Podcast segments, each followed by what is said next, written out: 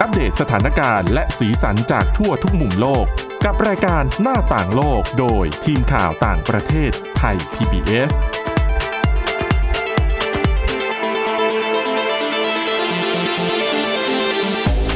สวัสดีค่ะ ต้อนรับคุณผู้ฟังเข้าสู่รายการหน้าต่างโลกนะคะ มาอัปเดตสถานการณ์แล้วก็สีสันจากทั่วทุกมุมโลกกับทีมข่าวต่างประเทศไทย PBS ค่ะ วันนี้อยู่กับคุณจารุพรโอภาสรัฐ คุณอาทิตย์สุโมนเรืองรัตน์สุนทร แล้วก็ดิฉันทิพย์ตะวันธีระในยพงค์ค่ะ สวัสดีค่ะ สวัสดีค่ะ สวัสดีค่ะ วันนี้นะคะมีเรื่องราวหลากหลายมานำเสนอจากหลายมุมของโลก จริง ๆ แล้วดิฉันว่าโฟกัสไปที่เอเชียซะส่วนใหญ่แหละ เพราะว่าวีคนี้เอเชีย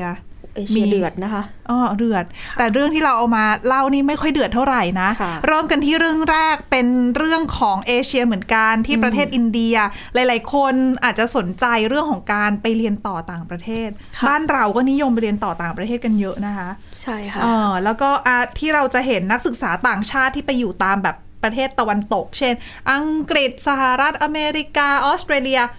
นักเรียนจีน อืม อืม ใช่ค่ะ เยอะนะคะมีนัก ค่ะ เรียนจีนสัดส่วนเนี่ยเยอะมากทีเดียว แต่ใครจะรู้จริง ๆ แล้ว นักเรียนอินเดียเอง เดี๋ยวนี้นิยมไปศึกษาต่อต่างประเทศด้วย ค่ะ บางคนจะเรียกว่านิยมได้ไหมก็ไม่ได้ เพราะว่าสภาพสถานการณ์รอบตัวบีบบังคับให้ ต้องออกไปคว้าปริญญาจากเมืองนอกมาให้ได้ ก็คืออย่างช่วงเนี้ยค่ะสถานการณ์เศรษฐกิจในอินเดียเนี่ยค่อนข้างย่ำแย่ แต่ย่ำแย่ขนาดไหนคือพ่อแม่ผู้ปกครองหลายคนเองก็พยายามหาเงิน ทุบกระปุก ถอนเงินมาหมดบัญชี หรือบางคนไปกู้หนี้ยืมสินมา เพื่อจะให้ลูกของตัวเองอะไปเรียนต่อต่างประเทศได้ได้เพราะว่า บอกเลยว่า หนุ่มนักศึกษาอินเดนักศึกษาอินเดียส่วนใหญ่บอกว่า มองไม่เห็นอนาคตตัวเองเลย ถ้าเวถ้าเกิดว่าต้องเติบโตในบ้านเกิดเมืองนอนนี้ต่ออะค่ะ อืม ก็เลยทำให้เขาอ่ะ เริ่มแล้วเริ่มเกิดการไหลของกำลังนักศึกษาอินเดีย เขาก็เริ่มมองดูว่าจะไปที่ไหนได้บ้าง แต่ค่าใช้จ่าย อืม ไปเรียนต่อต่างประเทศนี่แพงมาก แพงค่ะ อ๋อ ก็มีทั้งในสหรัฐ อังกฤษ แคนาดา ออสเตรเลีย ซึ่งจริงๆ ช่วงหลายปีที่ผ่านมาเนี่ย ก็เริ่มเห็นสัดส่วนที่เพิ่มขึ้นค่อนข้างชัดเจนอยู่แล้วอะนะคะ แล้วก็ส่วนใหญ่ที่ไปเนี่ย จะเป็นนักเรียนที่มาจากครอบครัวที่มีรายได้น้อย หรือว่าชนบท อืม เพราะเขาตระหนักได้ว่า ไม่แต่อย่างเงี้ยคือจริง ๆ อินเดียเป็นประเทศหนึ่งที่มีช่องว่างของรายได้อะแล้วก็ช่องว่างของฐานะค่อนข้างสูงนะคือรวยก็รวยไปเลย อืม จนไม่มีเงินก็คือไม่มีเงินเลยนะ ค่ะ แล้วอย่างเงี้ยต้องเก็บเงินขนาดไหน ถึงจะส่งไปได้อะ อย่างคนหนึ่งเข้าออกมาเล่าให้ฟัง คนที่เขาชื่อว่าซาชินค่ะ อายุ 19 ปี เขาก็บอกว่าความฝันของเขาเนี่ยคือการไปตั้งรกรากเลยนะคะ ในต่างประเทศในต่างแดน เพราะอย่างที่บอกเขามองไม่เห็นอนาคตของตัวเอง ถ้าถ้าเกิดว่าต้องอยู่ในอิในอินเดียต่อไปอะค่ะ เขาก็บอกว่าพ่อของเขาเนี่ยถอนเงินมาจากธนาคารหมดเลย ไปกู้เงินเพิ่มด้วยเพื่อให้เขาเนี่ยไปยื่นขอวีซ่านักเรียน เพื่อที่จะไปเรียนที่มหาวิทยาลัยในแคนาดาให้ได้ อืมโอ้โห ซึ่ง ไปไกลเลยนะ ใช่ค่ะ บ้านเขาเนี่ย คุณพ่อรวบรวมเงินมาได้ประมาณ 25,000 ดอลลาร์สหรัฐหรือประมาณเกือบเกือบหนึ่งล้านบาทไทย เงินตรงนี้เนี่ย เอาไปจ่ายให้กับเอเจนซี่ต่อ ในการจัดการ อ๋อ ในเรื่องของการไปศึกษาต่อ เขาก็บอกว่าถ้าเขาไปเนี่ย เขาจะไปเรียนหลักสูตรธุรกิจเป็นเวลา 2 ปีที่แคนาดา แล้วเขาก็หวังว่าถ้าเกิดว่าเขาเนี่ยได้ปริญญามาแล้วเนี่ย จะช่วยเขาทำงานที่นั่นได้ แล้วก็จะได้วีซ่าสำหรับทำงานในแทนในแคนาดาต่อนะคะ อุ้ยแต่จริงๆอ่ะ ไม่ใช่เรื่องง่ายเลยนะ คือยุคนี้อาจจะง่ายกว่าเมื่อก่อนตรงที่ว่าเอ่อโควิด -19 ทำให้ตลาดแรงงานอาจจะเริ่มขาดแคลน ใช่ แต่ว่า ค่ะ เมื่อก่อนเนี้ยเรื่องที่แบบนักศึกษาต่างชาติไปเรียนต่อเมืองนอกอะ่ะ แล้วจบเนี่ยหลาย ๆ ประเทศที่เป็นประเทศแบบสหรัฐอาสหรัฐอาจจะไม่ค่อยชัดเจนเท่าไหร่อาจจะเป็นอังกฤษหรือว่าแถบยุโรปเนี่ยเขากำหนดไว้เลยนะ ว่าถ้าคุณมาด้วยวีซ่านักเรียนแล้วคุณหาบริษัทที่คุณจะทำงานต่อไม่ได้แล้วไม่มีสัญญาที่จะแบบเป็นสัญญาทำงานจริงจังคุณต้องกลับประเทศของคุณนะ เพราะเขากลัวว่าจะไปแย่งงานของคุณในประเทศ อย่างซาชินเองก็บอกว่ามันเสี่ยงอะแหละ แต่มันเป็น อืม ความเสี่ยงทางการเงินที่คุ้มค่า เขาต้องยอม ที่เขาต้องไปใช่เขาบอกว่าทำไมถึงไปแคนาดาอย่างที่บอกว่ามันไกล เขาบอกว่าแคนาดาเนี่ยมีข้อจำกัดน้อยกว่าสำหรับนักเรียนที่อยู่ทำงานต่อหลังจากจบหลักสูตรการศึกษา เมื่อเปรียบเทียบกับสหรัฐหรือว่าอังกฤษนะนะคะ อ อย่างที่บอกมันคุ้มค่ากับความเสี่ยงที่จะเกิดขึ้น และตัวเขาเองเนี่ยก็มีเพื่อนสองคนในแคนาดา ที่ก็ทำงานพร้อมๆกับเรียนไปด้วย ซึ่งก็มีรายได้จากการทำงานนอกเวลาประมาณเดือนละ 900 ดอลลาร์หรือประมาณ 34,000 บาท เหมือนเขาก็มองว่าไปเรียนด้วย ก็ยังทำงานได้ด้วย แล้วก็เสี่ยงที่จะไปหางานต่อที่นู่นดีกว่า จริง ๆ ก็เหมือนไป ยู่ใระทศ เพื่อไปหาโอกาสนะ ใช่ แล้วก็ไป ใช่ มอง ค่ะ ลู่ทางด้วย อืมจริง ๆ ก็มีหน่วยงานต่างๆ เขาสังเกตนะคะว่า นักเรียนอินเดียเนี่ยประมาณ 1 ล้านคนตอนนี้เนี่ยในช่วงแรกของปี 2022 ค่ะ มีนักเรียนอินเดียไปเรียนอยู่ที่ต่างประเทศแล้วประมาณ 1 ล้านคน ซึ่งเขาก็บอกว่าสูงกว่าก่อนการแพร่ระบาดของโควิด -19 ซะอีก เพราะว่าถึงแม้ว่าช่วงนั้นจะมีการจำกัดการเดินทางระหว่างประเทศด้วยนะคะ แต่เขาก็บอกว่าแนวโน้มเพิ่มขึ้นอีกแน่นอน แล้วก็ถามว่าทำไมถึงช่วงนี้เป็นตาของ นักศึกษาหรือว่านักเรียนอินเดียก็เพราะว่าอย่างที่บอกจีน จริงๆอะนักเรียนจีนนักศึกษาจีนไปเรียนต่อต่างประเทศเยอะ แต่เนื่องจาก ค่ะ มาตรการการจำกัดอะนะคะของนโยบายโควิดเป็นสูงของจีนที่ อืม จำกัดการเดินทางทั้งเข้าและออก นักศึกษาจีนก็เลยมีปริมาณลดน้อยลง รวมถึงมหาวิทยาลัยต่างๆ ก็เริ่มหันมาให้ความสำคัญกับนักศึกษาอินเดียมากขึ้น เพราะว่าขาดตลาดของนักศึกษาจีนออกไป อืม โดยอีกหนึ่งเหตุผลก็จะจะเป็นในเรื่องของความสัมพันธ์อินเดียออสเตรเลียค่ะ ที่เขามีการทำข้อตกลงทางการค้าฉบับใหม่ ซึ่งก็จะทำให้นักศึกษาอินเดียเนี่ยเดินทางไปเรียนที่ออสเตรเลียได้ง่ายขึ้น อืมอันนี้อาจจะเป็นช่องทางหนึ่งของออสเตรเลียด้วยหรือเปล่า ใช่ เพราะว่าก่อนหน้านี้เนี่ยคือออสเตรเลียหนึ่งในรายได้ที่เข้ามาในประเทศเยอะๆ ก็คือเรื่องของการศึกษานี่แหละ ใช่ค่ะ แล้วก็นักเรียนจากเอเชียไปกันเยอะ โดยเฉพาะประเทศจีน แต่ว่าพักหลังๆ มาเนี่ยหลายๆ คนอาจจะได้ยินข่าวว่าออสเตรเลียกับจีนความสัมพันธ์ระหองระแหงกันนิดหน่อย จริงๆก็ไม่นิดหน่อยหรอก ก็ค่อนข้างเยอะพอสมควรจากประเด็นนี่แหละประเด็นร้อน เพราะว่าอย่างที่ทราบกันดีว่าออสเตรเลียก็เป็นพันธมิตรหลักของสหรัฐอเมริกานะคะ แล้วก็ถือว่าเป็นอีกหนึ่งประเทศที่เหมือนกับพยายามที่จะดูแลในแถบมีอิทธิพลในแถบหมู่เกาะแปซิฟิก แล้วจีนตอนนี้ก็รุกคลืบรุกคืบมาค่อนข้างเยอะ ก็เลยอาจจะมีปะทะทางทางอิทธิพลกันบ้าง แล้วก็ ค่ะ คือออสเตรเลียเขาก็กล่าวหาจีนด้วยว่าพยายามจะแทรกแซงการเมืองภายในของออสเตรเลีย แล้วก็มีการใช้เรื่องของวิชางานวิชาการมาบังหน้าแต่จริงๆแล้ว มาพยายามที่จะหาข้อมูล อืม รับอะไรจากออสเตรเลียหรือเปล่า คือใช้เรื่องของหน่วยงานด้านการศึกษาเนี่ย ค่ะ มาเป็นเขาเรียกว่าอะไรมาเป็น บัง ลู่ทางมาบังมาเป็นบัง อ่า เรื่องบังหน้า ค่ะ เออดังนั้นเนี่ยก็เลยเหมือนกับการที่รับนักเรียนจีนมาเรียนที่ออสเตรเลียเนี่ยอาจจะ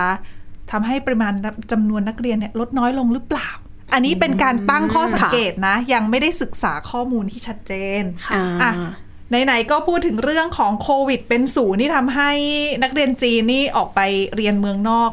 ค่ะ ยากแล้วนะคะ คืออยู่ในประเทศเองก็ยากเหมือนกัน เพราะอย่างที่หลาย ๆ คนทราบกันดีว่าว่าโควิดเป็นศูนย์เนี่ยเป็นนโยบายหลักที่สีจิ้นผิงเขาใช้มาตั้งแต่โควิดระบาดที่อู่ฮั่นและ แล้วก็พอมีวัคซีนประเทศอื่น ๆ เริ่มเปลี่ยนนโยบาย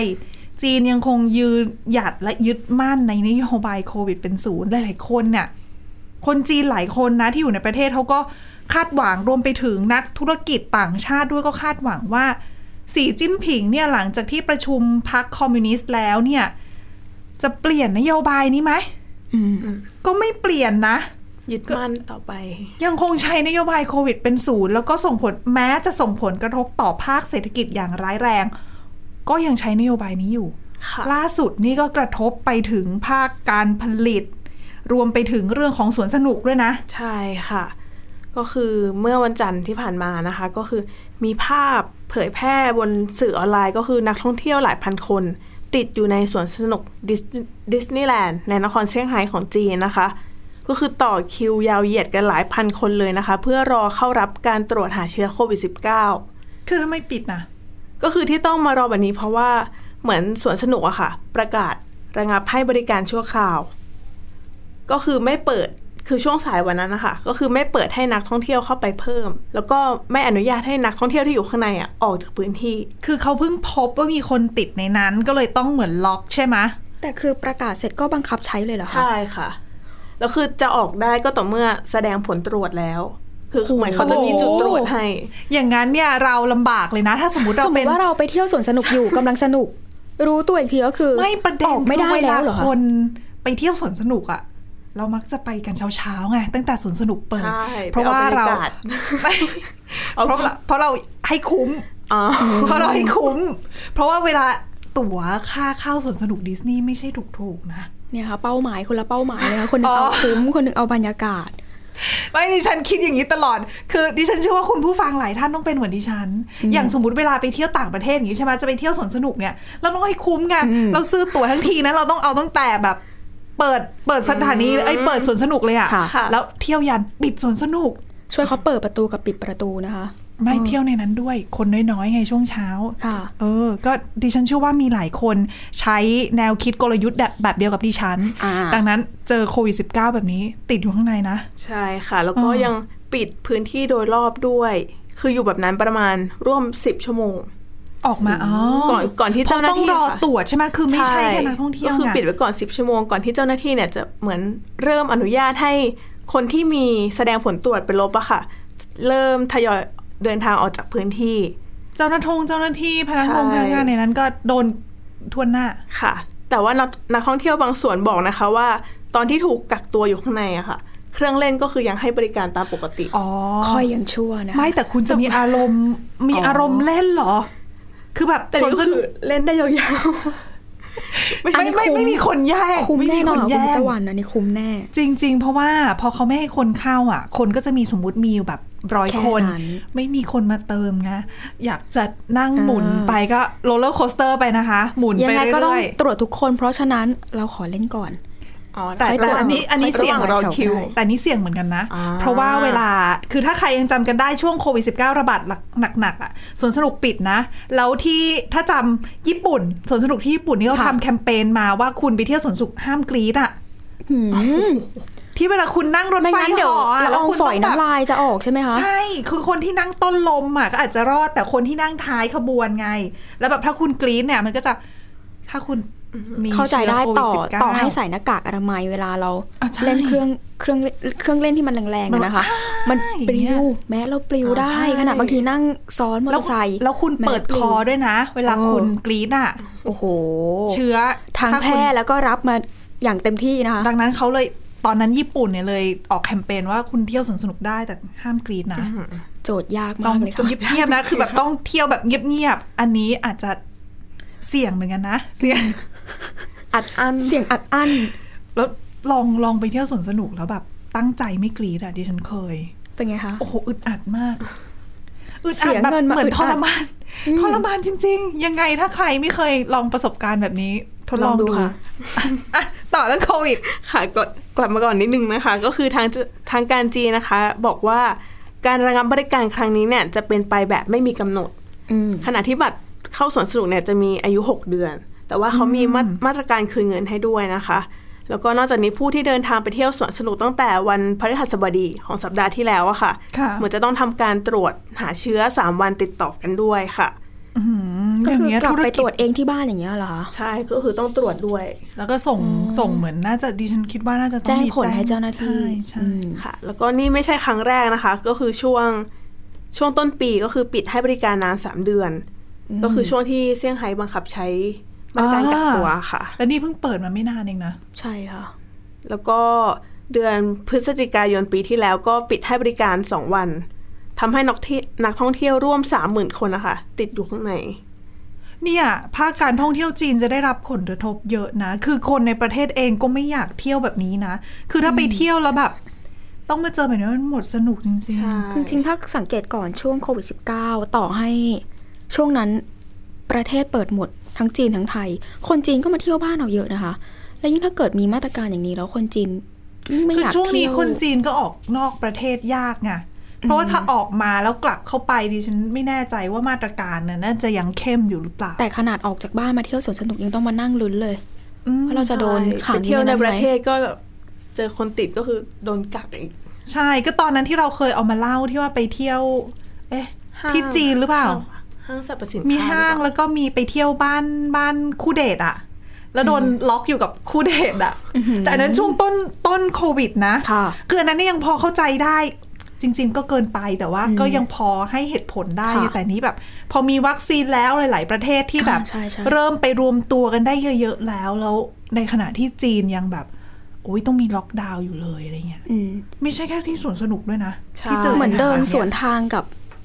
ทุกเหมือนเดินสวนทางกับโลกอะค่ะในขณะที่คนอื่นผ่อนคลายกันเต็มที่ อืม หน้ากากอนามัยไม่ต้องใส่กิจกรรมทำได้ปกติเลย มันก็มีความกดดันในรูปแบบหนึ่งเหมือนกัน ค่ะ นะคะ ไม่ใช่แค่ทางเรื่องของเศรษฐกิจเท่านั้น อย่างสวนสนุกก็เจอแบบนี้ ค่ะ อืม ไปเจอผู้ติดเชื้อที่อื่น ก็ต้องเจอมาตรการแบบเดียวกัน ใช่ค่ะก็คือเมื่อวันพุธที่ผ่านมานะคะ ก็มีการปิดพื้นที่บริเวณรอบโซนโรงงานผลิต iPhone อืม ในเจิ้งโจวนะคะ เป็นเมืองเอกของมณฑลเหอหนาน ก็คือเป็นไปตามมาตรการควบคุมโควิด -19 ที่เข้มงวดของรัฐบาลนะคะ คือจะปิดประมาณ 1 สัปดาห์ ไปจนถึงวันที่ 9 พฤศจิกายนก็คือพุธหน้านะคะ ก็คือระบบขนส่งสาธารณะเนี่ยจะระงับการให้บริการ แล้วก็ผู้ที่อยู่อาศัยในบริบริเวณนั้นนะคะมากกว่า 6 0 0 0 0 คน ก็คือต้องทำงานจากบ้าน แล้วก็เข้ารับการตรวจหาเชื้อโควิด -19 ทุกวันค่ะ แล้วก็แต่เขาบอกว่าอนุญาตให้ผู้ประกอบการสำคัญเนี่ยอาจจะแบบปฏิบัติงานต่อไปได้ แต่ว่าไม่ได้ไม่ได้ระบุ แต่เขาเหมือน ว่า กับ ประเภทไหน ทางเจ้าของจะเสนอเงินให้แพงขึ้นจ่ายเงินให้สูงขึ้นด้วยไหม อ๋อใช่ค่ะก็คือ คือตอนแรกอะค่ะ มันมีคลิปวิดีโอ ถูกเผยแพร่บนสื่อสังคมออนไลน์นะคะ ก็คือเป็น เป็นคนงานจากบริษัท Foxconn ที่เป็นผู้ผลิตบริษัท iPhone ที่ใหญ่ที่สุดนะคะ ก็คือตั้งอยู่ในพื้นที่นี้เนี่ยแหละ ก็คือเหมือนเป็นภาพของพนักงานนะคะ เหมือนแบกข้าวของ อ๋อออกอออ อก ก จาก จาก พื้น งาน ที่เหมือนแบบทยอยออกจากโรงงานไปอย่างเงี้ยค่ะนะคะแล้วก็มีการบ่นเหมือนมีการบ่นผ่านสื่อก็คือเหมือนที่โรงงานนะคะมีคนติดเชื้อโควิดสิบเก้าแล้วก็เหมือนมาตรการไม่ดี ก็คือบางทีคนที่ติดเชื้อเนี่ย กับคนไม่ติดเชื้อเหมือนมาอยู่ร่วมกัน ก็ไม่ได้แบ่งไม่ได้แยก ใช่ค่ะ ยิ่ง แล้ว ยิ่ ก็ งไปกันใหญ่ อ่าคนที่ป่วยเนี่ยก็ได้รับอาหารแล้วก็ยาไม่เพียงพอ ก็เลยเหมือนเกิดเป็นภาพนั้นมาค่ะ แล้วก็มีข่าวลือด้วยว่าคนในโรงงาน ติดเชื้อประมาณ 20,000 คน แต่ว่าเหมือนทางบริษัทนี้เขาก็ออกมาปฏิเสธข่าวลือ ครูสองหมื่นนี่เยอะมากเลยนะ ใช่ แต่เหมือนเป็นข่าวลือนะคะ เออ ทางบริษัทก็เลยออกมาปฏิเสธ แต่ว่าก็ยังไม่ยอมเปิดเผยว่ามีผู้ติดเชื้อเท่าไหร่ เพราะจริงๆแล้วเดี๋ยวนี้เราก็ไม่ค่อยเห็นตัวเลขแบบ ติดเยอะๆ แล้วนะสำสำหรับจีนเนี่ยที่ใช้โควิดเป็นศูนย์เนี่ย เพราะอย่างอาประเทศอื่นๆที่แบบเริ่มผ่อนคลายมาตรการแล้ว คือแทบจะกลับมาเป็นปกติแล้วเนี่ย ตัวเลขผู้ติดเชื้อสูงโอเคเข้าใจ ค่ะ เพราะว่าเราไม่ได้มีมาตรการอะไรแบบที่ล็อกแน่นขนาดของจีนไง ใช่ค่ะ แล้วก็ก็คือตอนช่วงที่มีข่าวลือค่ะ เหมือนทางบริษัทก็เหมือนบอกว่าจะเพิ่มโบนัสให้พนักงานที่ยังคงปฏิบัติหน้าที่ต่อไป คือ แม้ว่าจะพบ สายการผลิต ผู้ติดเชื้ออะไรอย่างเงี้ยค่ะมันจะเพิ่มโบนัสให้ คือถ้าคือพอเป็นโรงงานอะหยุดแล้วอะผลิตของไม่ได้ก็คือขายไม่ได้ อืม เขาก็อยากจะให้ให้เหมือนกับพนักงานยังคงทำงานอยู่สำหรับคนที่ทำได้ แต่จริงๆคือถ้ายังใช้มาตรการแบบนี้นโยบายแบบนี้ยังไงก็กระทบอะเศรษฐกิจแต่ดูแล้วตัวประธานาธิบดีสีจิ้นผิงเองเขาก็ยังไม่ได้ ดูแล้วยังไม่ได้จะผ่อนคลายมาตรการนี้เลยอะ ไม่มีวี่แววสักนิดเลยนะคะ ใช่ เพราะตอนแรกทุกคนก็จะแหมาตั้งหมุดเอาไว้แล้วว่า โอเค เราจนถึงการประชุมพักนะ อืม เราก็จะดีขึ้น อืม แต่อันนี้ก็อ่ะ ไม่เป็นไร เพราะว่า ค่ะ เอ่อสีจิ้นผิงก็บอกแล้วว่าจะใช้โควิด -19 เราให้ความสำคัญกับชีวิตของคนมากกว่าตัวเลขทางเศรษฐกิจ ซึ่งโควิด -19 โควิดเป็นศูนย์ก็ทำให้ตัวเลขการเติบโตทางเศรษฐกิจของจีนก็หดลงนะคะ อืม อ่าแต่อะยังไงเราก็ยังยังประเทศนี้ก็ยังเป็นประเทศที่ขนาดเศรษฐกิจใหญ่อันดับส ก็ อง ยั ข ง อง ให โลกญ่อยู่นะคะ ค่ะ ก็ เออ ให ยั ญ่ ง อ ยังอันดับสองอยู่ ค่ะ อ่ะค่ะ ก็ประชากรก็เยอะด้วยนะคะ แต่ว่าอาจจะอ่ะรอใกล้อินเดียจะแซงและในอีกไม่กี่ปีข้างหน้า ค่ะ เรื่องต่อไป โอ้อันนี้ก็เอเชียเหมือนกัน ใช่ไหมยใช่ เรื่องอินโดนีเซีย เอเชียค่ะอา ใช่ เซียนด้วย คือเมื่อเดือนตุลาคม ค่ะ ต้นเดือนตุลาคมหลาย ๆ คนน่าจะเห็นข่าว ม เหตุจราจน ค่ะ ที่จริงๆจะเรียกว่าจราจนไหมอะจริง ๆ คือเป็นเหตุเหยียบกัน จนมีผู้เสียชีวิตเป็นจำนวนมาก ใช่ คือเป็น ค่ะ เหตุการณ์ที่เกิดขึ้นที่สนามกีฬาตอนที่เขากำลังแข่งบอลกันอยู่อ่ะเกิดอะไรขึ้นก็มีตำรวจยิงแก๊สน้ำตาคนตกใจวิ่งหนี เหยียบกัน ค่ะ แล้วก็มีผู้เสียชีวิต ซึ่ง ใช่ ใน ค่ะ จำนวนนั้นนี่มีเด็กจำนวนมากเหมือนกัน ล่าสุดเนี่ยเขามีการเผยผลการสอบสวนด้วยนะคะ ค่ะ เป็นในตามรายงานของคณะกรรมการสิทธิมนุษยชนของอินโดนีเซียนะคะ เขามาบอกว่าสาเหตุหลักๆ ที่ทำให้เกิดเหตุจลาจนจนก่อให้เกิดโศกนาฏกรรมขนาดนั้นเนี่ย เป็นเพราะว่าการใช้แก๊สน้ำตาของเจ้าหน้าที่ตำรวจค่ะ ค่ะ เหมือนกับว่าพอเจ้าหน้าที่ตำรวจเริ่มใช้แก๊สน้ำตา คนก็แตกตื่นกัน คือคุณตกใจใช่ไหม จนทำให้คนในยเหยียบกัน จะมีจำนวนผู้เสียชีวิตถึง 135 คนนะคะ ซึ่งเขาก็ชี้ว่าอันเนี้ยคือสาเหตุหลัก แต่จริงๆแล้วตามข้อมูลในรายงานเนี่ยมันก็คล้ายคลึงกับข้อมูลที่ทางการเขาไปสืบสวนมาเหมือนกัน ในเรื่องแรกก็คือจะเป็นในเรื่องของการใช้กำลังที่มากเกินไปของเจ้าหน้าที่ อืม แกสมตา รวมไปถึงประตูสนามฟุตบอลที่ล็อกทำให้คนเนี่ยออกไม่ได้ เขาบอกว่าจุดนี้ก็เป็นอีกหนึ่งจุดเหมือนกันที่พอประตูล็อกหรือว่าทางออกหรือมันแคบแล้วคนตกใจต่างคนต่างดันน่ะ อืม โอกาสเสี่ยงในการที่จะเกิดโศกนาฏกรรมมันก็มีสูงอะ ใช่ค่ะ แล้วคน คนเนี่ยแหละที่จำนวนเยอะๆเนี่ยค่ะ ค่ะ เยอะเกินความจุของสนามด้วย คือจริงๆอะสนามนี้จุได้38,000 คนนะคะ แต่ที่ขายบัตรอะขายพันสี่หมื่นสองเกิน ห มา ลาย สี่ พั พั น น นะ คนนะคะ เยอะเยอะมากเลยนะคะ คือปกติอะเหมือนแบบโอเวอร์บุ๊กิ้งแบบตั๋วเครื่องบินแน่เลย อืม คือปกติเขาเวลาอย่างตั๋วเครื่องบินแล้วเขาจะชอบขายขายเกิน อืม ที่นั่งที่มีอ่ะ เพราะว่าเขาเชื่อว่า เขาเชื่อว่าคนที่ซื้อไปจะมีจำนวนหนึ่งที่ไม่ได้ขึ้นเครื่อง อืม ดังนั้นเวลาขายบางทีหรือว่าเปิดให้จองอ่ะเขาจะเปิดเยอะกว่าตั๋วที่กว่าที่นั่งจริง ๆ ที่มีอ่ะ เพราะอาจจะไม่ใช่ทุกคนที่จองแล้วซื้อไง อืม อ๋อ เออเพราะว่าเขาจะได้เต็มไฟล์ได้ full booking ได้อะไรเงี้ย อืม แต่แบบ อันนี้ ถ้าเกิดว่า แน่น ยิ่ง เบียดกันนะคะ ยิ่งแฟนฟุตบอลนะคะ ซื้อแล้วก็อยากไปดูนัดสำคัญของ อืม ทีมที่เรารัก แล้วถ้าเกิดมาเกินความจุ ไม่ได้เป็นไปตามคาดว่าคนซื้อเกินแต่มาไม่ถึงอย่างเงี้ย แต่ถ้าคนซื้อเกินแล้วยังมาถึงจำนวนนั้น ก็แน่นเลยนะ ใช่ คือ ค่ะ ที่นั่งไม่พอละหนึ่งสองก็ไปอยู่ตรงไหนอะก็อยู่ ใช่ ตรง ค่ะ ทางเดินนั่นแหละ ยิ่งพอเกิดเหตุจราจนแบบนี้ ประตูล็อกไม่มีทางออก ภาพบางภาพที่เห็นกันตามในข่าวค่ะก็แบบว่าเหล็ก อ๋อ หนาๆแข็งๆบางคนก็ดึง เพราะว่าไม่ไหวแล้ว อ๋อเหรอ อยากเอาชีวิตแล้ว คือนึกนึกสภาพเหมือนคนไฟไหม้บ้านนะคะตู้เย็นยังยกได้ อารมณ์เดียวกันคนเหมือนแบบไม่ไหวแล้ว จะมีแรงเยอะเป็นพิเศ ใช่ ษ เออ แล้วบวกกับอย่างที่บอกมาตรการด้านความปลอดภัยที่ไม่ได้ถูกใช้อย่างเหมาะสม ก็ทำให้เกิดโศกนาฏกรรมเช่นนี้ ซึ่งจริง ๆ แล้วทางการอินโดอินโดนีเซียแล้วก็ทางด้านของหน่วยงานที่ดูแลในเรื่องของฟุตบอลของอินโดนีเซียก็ถูกวิพากษ์วิจารณ์อย่างเยอะเหมือนกันในช่วงหลายสัปดาห์ที่ผ่านมานะคะเพราะว่าเรื่องของการใช้แก๊สน้ำตาของเจ้าหน้าที่ตำรวจเนี่ยสหพันธ์ฟุตบอลนานาชาติหรือว่าฟีฟ่าเนี่ย เขาเขามีกฎนะคะว่าห้ามพก หรือว่าใช้แก๊สน้ำตา